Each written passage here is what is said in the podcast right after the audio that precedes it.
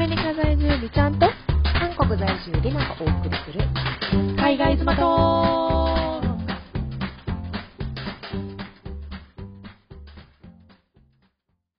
皆さんこんにちは。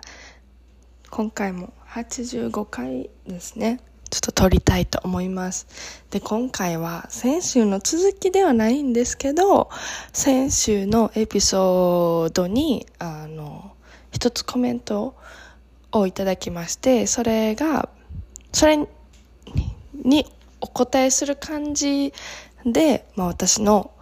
思ってること思ってたこととか考えてたことっていうのを話そうかなと思います。いい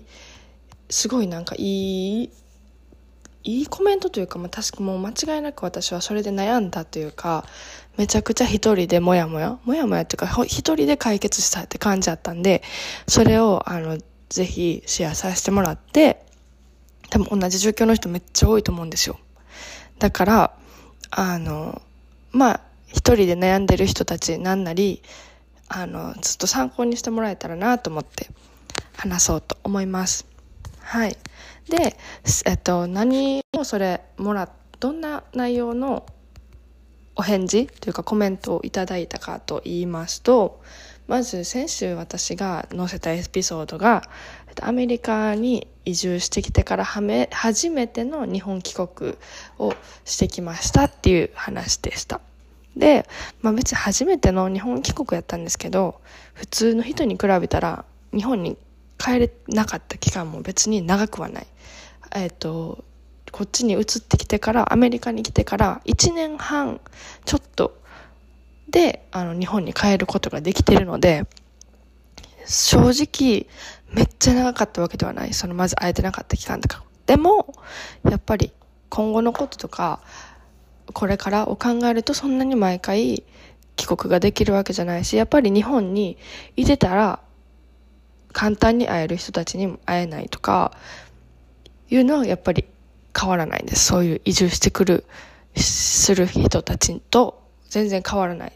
ような、なんかそういう環境ではあります。で、いただいたコメントが、えっと最後私家族でとお別れの時の話をしたんかな？の話で、ちょっと私がやっぱすぐめっちゃ感極まるタイプなんですけど、泣きそうな声をして話してた私を聞いて、あの、その方も泣きそうになりましたと。で、その人も多分外国の方と、あの、お付き合いされてるんだと思うんですけど、その方と結婚する可能性が高くて、そうなると日本を離れないといけないらしいんです。で、私もその家族、その方も家族と離れることが寂しくて、ちょっと揺らいでいますと。揺らいでいるのが本当の気持ちです。っていうふうに書かれていまして、大きな決断をされ、アメリカで強く生きているビちゃんがとてもたくましく思います。家族の元を離れることに迷いはなかったですか？など、機会があればお話を聞きたいです。ということで、いや、もう、ありますよ、そりゃっていう話なんです。だからそれを、まあ、自分が日本を出る出ないアメリカに行く行かないっていうそそのなんでそういう決断をしたのかっていうのをあの自分の頭の中をちょっと話したいなと思います。でまず、えーと、私は今の旦那さんと4年間、えっ、ー、と遠距離をしてたんですね。日本とニューヨークの遠距離をしていて、で、えっと、その期間で、まあ、お互い日本、えっと、向こうが日本に来てくれたこともあったし、私がアメリカに行ったこともあったし、一緒に、えっと、彼の出身の国、あの、他の家族とかがいるボリビアに一緒に行ったりとか、あとは、コロナ期間中は、あの、私ももう働いてたんで、あの、そんなに休みが長く取れなかったっていうのと、あと、彼は彼で、その時はまだアメリカ人じゃなくて、ボリビアパスポートやったんで、日本に来るってなるとビザが必要やったんですけど、ハワイであれば、あの、アメリカ、アメリカじゃないですか、ハワイって。だから、国内線で飛べるってなったんですね。国内線で行けるやんってなって。なので、コロナ中は、まあそういうビザの関係とか、あと日本からにアメリカ本土よりハワイの方が近いっていう理由で、ハワイで会ったりしました。でまあハワイでプロポーズしてもらったりとかしたんですけどまあそういうのがありましたなので、まあ、ハワイに行く時はもうかあの結婚するっていうのはもう決めてたんですけど2人とも心の中ででもずっと付き合った時からなんか将来は一緒に住み住みたいなとか一緒になりたいなっていう話はもう付き合った初めからしててずっと。別に結婚前提に付き合ってるってわけじゃなかったんですけどまあ自分たちがずっと遠えっとなんて言ったらいいのかな。なんかただただ好きやから遠距離恋愛してるって感じではなくてなんか最終的には一緒に住んで結婚できたらいいな結婚したいなみたいな話をしてまあどっちかがどっちかのところに行かなあかんなみたいな話を結婚ちゃちゃちゃちゃ付き合ってる時から付き合ってる当初からしたからなんとなく自分の頭ではあ私は多分アメリカに行くんだろうなっていうのはずっとあったんですもう大学生の時から。っ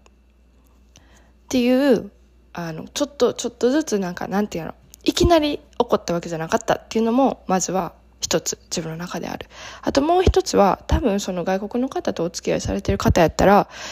まあちょっとはあるんじゃないかなと思うんですけどやっぱり私も海外が大好きな人間やからだからなんかその、まあ、高校生とか大学生の時は特に外国に住みたいってずっと思ってたんですよ。で家族と離れるとかその時はおじいちゃんおばあちゃんもっと若いしもっと元気やしなんかそういう家族のこととか毎日一緒にいるから家族のことなんて考えずとも考えずアメリカアメリカなりなんなりどっか海外に住みたいってずっと言ってたし思ってたんですよ。だからそういう自分もいる。海外が大好きな自分もいるであの海外に将来は住みたいっていうことを思ってる自分もいる。それが夢夢というかまあ理想みたいな感じでもあったんですね。っていうのが2つ目。だからもともと自分はその海外に住むことに対してはめっちゃポジティブ。行けるなら行きたいっていう感じの方が強かった。たまにあの、え日本から出たくないみたいな人もいるけど私はそういうのじゃなくてどっちかというとチャンスがあるなら行きます。ってかチャンスがなくても行きますぐらいの感じのメンタリティやったから多分別に私彼と結婚しなくても何かしらで多分外国には住んでたと思うんですよ。だってやらないと気が済まんタイプだから。そうっていうのがあったから海外移住に対してはめっちゃポジティブ。でもやっぱいざじゃあ彼との話の中でほんまは本当は大学卒業したら来てやっていう話だったんですね。だってもう日本にいる意味が別にないからっていう話あったんですけどでもやっぱり普通に日本人の普通の感じで就職就活をして就活を頑張ってで就活頑張って就職してでまあまあ名前のある会社に入れてもらって。ですごいそこの職場いい職場いい部署にあの私が行きたかった部署に行くことができてですっごいいい先輩たち先輩上司たちに恵まれてめちゃくちゃいい仕事させてもらったんですよ。でいろいろ成長させてもらったりでそれもなんか海外と関わる部署やったしなんか私もなんかそれは中高生中高大学生を海外留学に連れていくとか海外国際交流をさせるっていうそれだけメインの部署やったんですよ。だからめちゃくちゃ珍しい部署で旅行会社としてはめっちゃ珍しい部署やってかめちゃくちゃやりがいがあったんですよ。だからそう辞めたくなかったっていうのも正直だから最初はじゃあ社会人経験1年したらアメリカに行こうっていう話をしてたんですけど1年じゃ足りひんってなってもっとやりたいってなって日本で2年その旅行会社の営業として仕事をして、まあ自分で作ったなんかプログラムとかなんかそういうのがあったんですけど、そういうのとかが契約できて自分でやる、終えることができて、もう2年しかやってないんですけど、でも2年の中でマックスやりきったと思ったんです、私は。やりきった。これはもう、いけるじゃないけど、もうここで行かないと逆にこの会社から出られへんくなるってその時に思ったのもあります。だから2年目の終わりのタイミングでアメリカに行くことを決めました。まあ、クリスと2人で決めました。はい。その時はまだそこまで家族と、家族とそんな会えなくなるとか、そこまでなんかリアルに考えてなかったです。だから、まあ、楽しみの方が強かった。アメリカに行くって感じでした。そうそうそう。で、にえっ、と、まあ、だからそれを心の中というか2人の間で決めたのはもう夏前には決めてて3月に辞めたんですけどだから6月とかもう2年目入ってすぐぐらいには大体決めててでまあ一緒に過ごしてますでもやっぱ遠距離やしもしかしたら別れるかもしれへんしとか思ったからあの別に周りには何も言ってなかったんですね。言ってなかったしそんななんか言ってやっぱり周りも国際系な子が多いからなんかいろいろ噂されたら嫌やなと思ったからそれはそれで言わなかったんですよ。ででその中でいろいろ考えてやっぱりでも仕事が好きやからこの仕事めっちゃ好きやし先輩たちもいい人やし上司もいい人やし離れたくないな。これアメリカ行くってなったらやめなあかんのか。ここまで今までやってきて今めっちゃ調子いいのにやめなあかんのかなとか。えなんかなんなんて言ったらいいやろ。まあ一番私がその時辞めたくなかったあの日本に残りたかったのはやっぱりあの仕事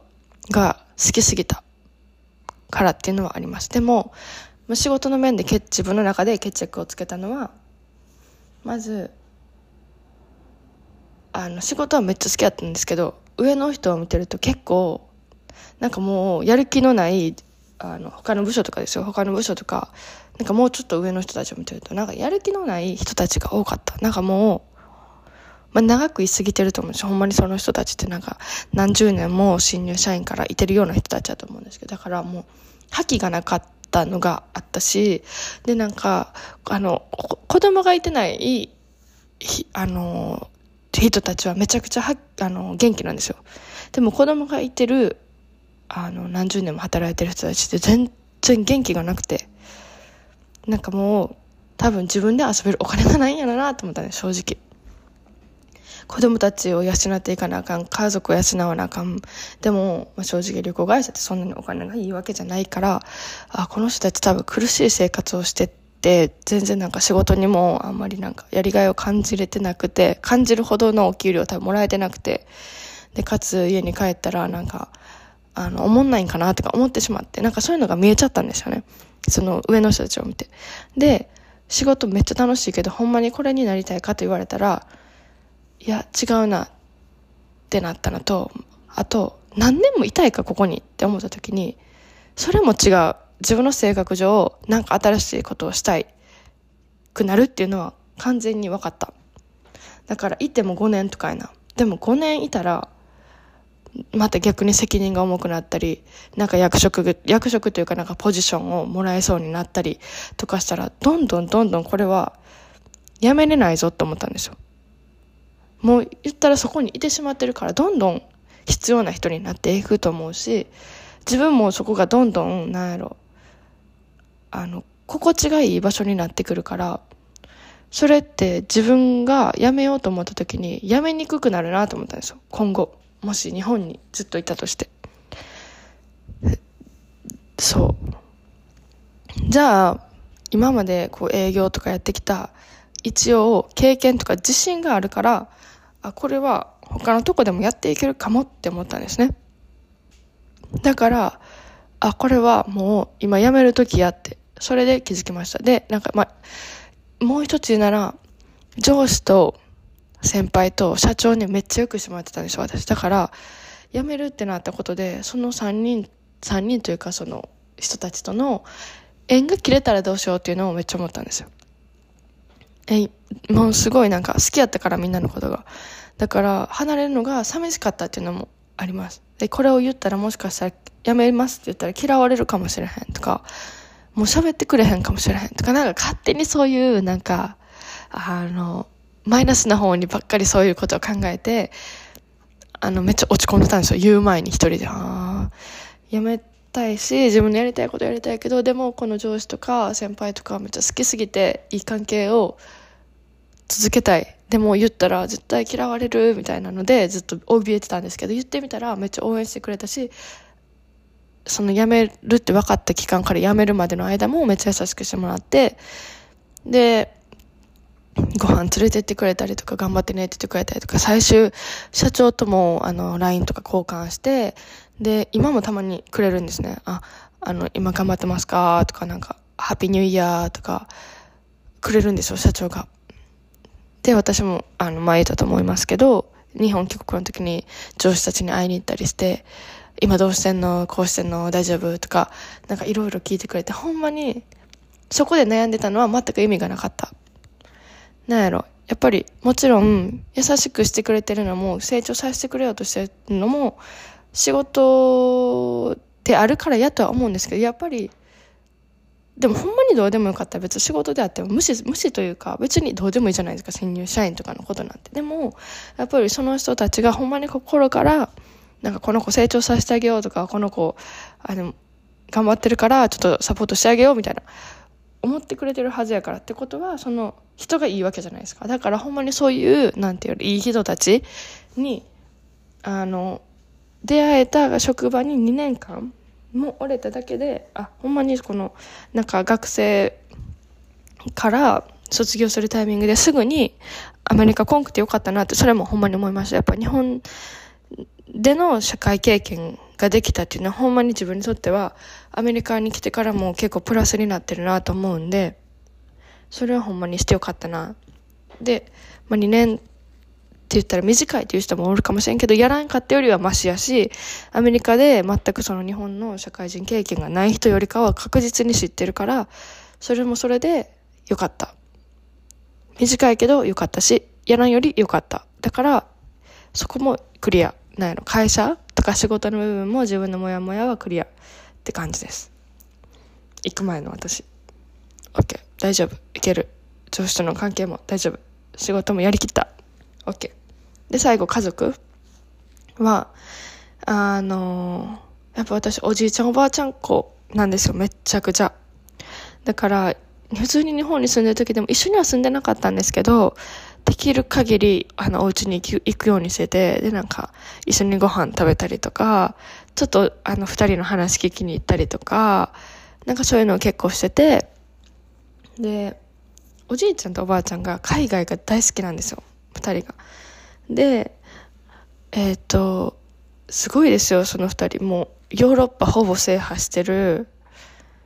で、アメリカも行ってるし、東南アジアも、アジアも、あ南アメリカとかは行ってないけど、中東もほぼ行ってるし、オーストラリアは行ってなかったかもやけど、もうさ、ヨーロッパ中東系めっちゃ制覇してて、あと、インド、インドというかなんか、あの、アジア系そう、もうやばいっすよ。あんなおじいちゃんたちはいるんかっていうぐらい、かん、あの、外界が大好きなおじいちゃんたちなんですけど、だから、いつも言ったら外国の話とか旅行した時の話とか、あとテレビでなんか録画した海外のやつとか、っていうのをいつも見せてもらった話買って、聞かせてもらったりしてたから、あの、みんな海外大好きファミリーなんですけど、まあ寂しかったのは寂しかったんですけど、でもやっぱおじいちゃんたちも喜んでくれたんですよね、すごく。あ、なんか、ずっと、ずっと海外、海外言ってるもんな、ああんたも、みたいな感じだから、行け、行けるようになってよかったね、みたいなんで、あかんかった別に帰ってきたらいいや、みたいな感じで言われて、ああ、そうやな、ありがとうってなった。そうそうそう。で、まあ、あの、私実家は出たことがなかったんで、留学とか以外では。だからほんまに、がっつりあの家出ますっていうのは初めてでやっぱりあのそのそその時までほんまにあの家に家でママとかあのお父さんがいることがなんか当たり前すぎてほんまにほんまに悪いやつなんですけど全然感謝がなかったんですよもともと。だから、こう出るってなったタイミングでちょっと感謝がまず生まれて、なんかちょっと寂しいかもってなったんですよね。なんかママとかと意外になんか話してないと思ってたけど、めっちゃ話してたし、今思ったら。なんかね、ママっていつも、こう、ポジティブな言葉をくれるから、私がこれで悩んでるとか、あ、これ嫌やな、ちょっと今日嫌やな、これ、みたいなとか思い、まあいいやん、大丈夫、大丈夫、なんとかなるって、とか、まあ嫌、嫌なんやったら別に、そんな適当、まあ、あの、バレへんように適当にやったらいいねんで、みたいな感じの人なんですよ。だからめっちゃ、今思ったらめっちゃ元気もらってたなと思って。っていうのを行く前に気がついてですごい感謝したくなってなんかそこからはなんかあのママと2人で出かける時間を取ったりとかお父ちゃんにもちょっともうちょっと感謝の言葉をちょっと言ってみたりとかなんかそういう感じでなりました。で妹ともなんか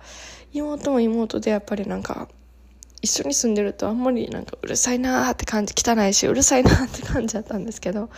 でもやっぱり人としておもろいおもろい性格してるからやっぱ普通に喋ってるとおもろいな楽しいなっていう感じな気持ちにずっとななってました行く前は。だからもう行く前はなんか嫌な気持ちとかも全然なくもうただただ楽しくみんなとできる限り家族での時間を過ごそうと思って過ごしてました。でえっ、と、まあ、もちろん家族を離れることでもだからだんだん葛藤が出てきてたんですよ。やっぱ楽しいなとか感謝あるなとかやっぱ離れたくないな離れたら会えるかとあやっぱ生き生きしないとあかんかったりとか向こうに来てもらわないとあかんかったりとかで向こうが来るってなると例えば4人5人6人で来たら飛行機代はもちろんその一人一人かかるしホテル代もかかるかもしれへんしとかで自分が行くってなっても休み取れるかわからんとかそういうのいろいろ考えるとやっぱり会えへん会う回数が確実に今より減るなーっていうのもあって。でそこで私がどういうふうに考えたかっていうとえっとまずこう自分が行きたいか行きたくないか。アメリカに行きたいですか？アメリカに行かずに日本にとどまりたいですか？って考えたこのまずこのめっちゃ究極ほんまにどっちにするかっていう究極の二択で考えた時にえっ、ー、と行きますってなったんですよ。行かないと後悔する？それか行かへんかったらん？行ったら後悔する？後悔しない？行かなかったら後悔する？後悔しないって考えた時に行かなかったら後悔する。確実に。それは分かってた。自分の中で。行ったら後悔する？いや後悔しやんなってなったんですね。やっぱ行くしかないやん。ってなった。でそれが行くってなったのもある。でじゃあ逆に行かないってなった場合何がある？考えたら何にもなかった。でなんか今 SNS で友達とか見れるじゃないですか。でそこで考えたのがじゃあ行かなかった今の仕事であの日本でやってた仕事で例えばその仕事で海外にちょこちょこ行くことはできると思うんですけどそのただちょこちょこ仕事で行くあと自分で海外旅行に行くっていう生活をするのか生活をしながら例えばインスタとかで例えばですよ友達があアメリカに移住しましたとかこの国に移住しましたこの国で住んでますとかもし見たら自分どんな気持ちになるって考えたんですよ。じゃあ、あ、絶対私これ、もやもやする、嫉妬する、いやいや、自分もやりたいって思うって想像しただけで分かったんですよ、自分の気持ちが。で、嫉妬するってことはそれは自分がやりたいことってじゃないですか、絶対に確実に。だから、あ、もうこれは、そんななんか、あの、こんなチャンスあるのに、行かずに嫉妬してる自分なんか最悪と思ったんですよ。まあ、してなかったんですけどね。するまだする前というか想像やからあれなんですけどそんな自分みすぼらしいと思ったし嫌やと思った。プラス日本人でアメリカに住んで仕事がしたくて永住したいって思ってもやっぱ簡単に誰全アメ日本人が全員が全員できる話じゃないじゃないですかそれって。だからそれも思った。なんかやりたくてもできない人もおるのに今自分がこの目の前にチャンスがあってなんでそれを取らへんねんとも思ったで嫌なら帰ってこればいいしなんかチャンスがあるのにやらへんのは違うなと思ったそうそうそうやっぱこのグリーンカードゲットできるってあの相当こんなラッキー、そしかも私、申請して4ヶ月で取ってますからね。そんなことないから、普通。なんかほんまにやっぱラッキーや、ラッキーが目の前にあって、このチャンス掴むか掴まないか、掴みますってなりました、完全に。全員が全員できることじゃないから、これはありがたく、あの、させてもらおうじゃないけど、やっぱ他の、もしなんやろ、自分の友達がそういう立場でおったら、ああ、そうやね、なんかアメリカに住めるねんな。で、グリーンカードも取れるねんな。働けるねんな。永住できるねんな。でも迷ってるねんな。ってなったら、多分皆さんどう言います？え、行きやってとりあえず永住権だけでも取っときってなるでしょ、絶対。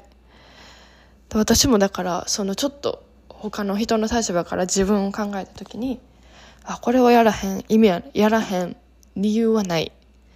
やらないと逆にもったいない。日本のもったいない精神、もったいないと思った。そう。そんな感じで、あの、私は決断しました。だから、えっ、ー、と、まあ、まとめると、えっ、ー、と、最後言ったみたいに、えっ、ー、と、アメリカに住めるチャンスがあるのに、それを使わへんことがもったいないと思った。やらへん理由がない。で、このチャンスって、100人に100人そのチャンスが欲しいと思った時、100人全員が得れる得られるわけではない、ほんまに、レア？自分はラッキーなんやっていうのも気づけた。その日本にいる時に気づくことができた。だからやろうって思えた。で、もちろん、クリスのことも好きやったし、あの、多分クリスを逃したら次一緒に会えるか分からへんとも思った。なんか私おじいちゃんみたいな人と結婚したいってずっと思ってたんですけど、クリスがまさにおじいちゃんみたいないい人やなと思ってたから、あ、これは逃されへんな。この自分の直感に、あの、従わんかったら絶対後悔すると思った。なんかクリスがもし違う人と結婚してたら絶対私嫌やと思ったっていうのもある。で、会社の仕事も、いや、アメリカでも頑張ればいいやんって。逆に日本人としてのこのいいところとかをやっぱアメリカ人にはないところやから、それをどんどんどんどん出していって、アメリカでバリバリ働けばいいやん、と思った。で、仕事の人たちも別に、離れてても、今は SNS とかもあるし、別にもう完全に縁が切れるわけじゃない。逆に、ラッキーやそんな上の人たちと繋がれて、また何かあったら、こう一緒に何かできるかもしれん。コラボできるかもしれへん。っていうのを思ったら、ラッキーラッキー。アメリカでも日本でもなんかまたこうつないでいろいろできるかもしれへん。ラッキーって思って決断ができました。っていう感じです。もちろん寂しいのはありますがあそうそうそう離れたことによって逆になんか素直になれたっていうのも一番あのいいポイントかもしれないです。なんかほんまに素直になれたありがとうとかなんか言うの恥ずかしかったんですけど普通になんかもう言うしかないから言えるようになったりとかあとは電話とかしてなんかこうこうこうこうでこう思ってんねんとかなんかやっぱお互い多分寂しいから家族と私も。だからママとかもすごい LINE してくるしおじいちゃんおばあちゃんあのいるグループ LINE でも私もなんかみんな私のことをどうなってるかな心配してくれてると思うからあの、できるだけ、なんか日々あったこととか、なんかあった時に LINE できるようにしたりとか、おじいちゃんおばあちゃんともテレビ電話してみたりとか、そんな感じでなんか家族を思う時間が離れてるんですけど、多分日本におった時よりも家族を思う時間が増えた。っていうのも、あの、もちろん海外移住の移住で家族と物理的に時間的に時差とか離れてしまうというのは結構寂しい部分ではあるんですけど家族を思う時間が増えたりとか家族も多分自分のことを思ってくれてる時間が増えたりとかあとは次会った時に全力で楽しめるっていうのは逆に日本に置いてたらそこまでエネルギー多分家族に対して次会った時にああもうこれ時間めっちゃ大事やから楽しまないと、楽しまないとじゃないけど、なんか、携帯触ったりとかじゃなくて、ちゃんと100%向き合えるっていうのはいいところかなと思います。そんな感じです。えっ、ー、と、まあ、参考になったかわかんないんですけど、アメリカに、アメリカに行くよとか、まあ、海外行くよ、まあ、やってるよっていう人たちは、ぜひ、あの、これを聞いて元気出たって思ってもらえたら嬉しいなと思います。私から言えることは、チャンスがあるんやったらやろうって感じです。で、もう嫌やったら帰ればいいし、会わへんかったら帰ればいい。日本があなたの国なんだからって感じです。日本は裏切らへんから。誰も。大丈夫。だから海外行って、そこで、あの、溶け込めて生活できて、あの順調に行けたらラッキーやし、無理でも帰ればいいし、無理でもなんとかなる。そう。海外でもなんとかなるから大丈夫。頑張りましょう。またコメントとか話してほしいこととかいろいろ募集中です。じゃあねバイバーイ。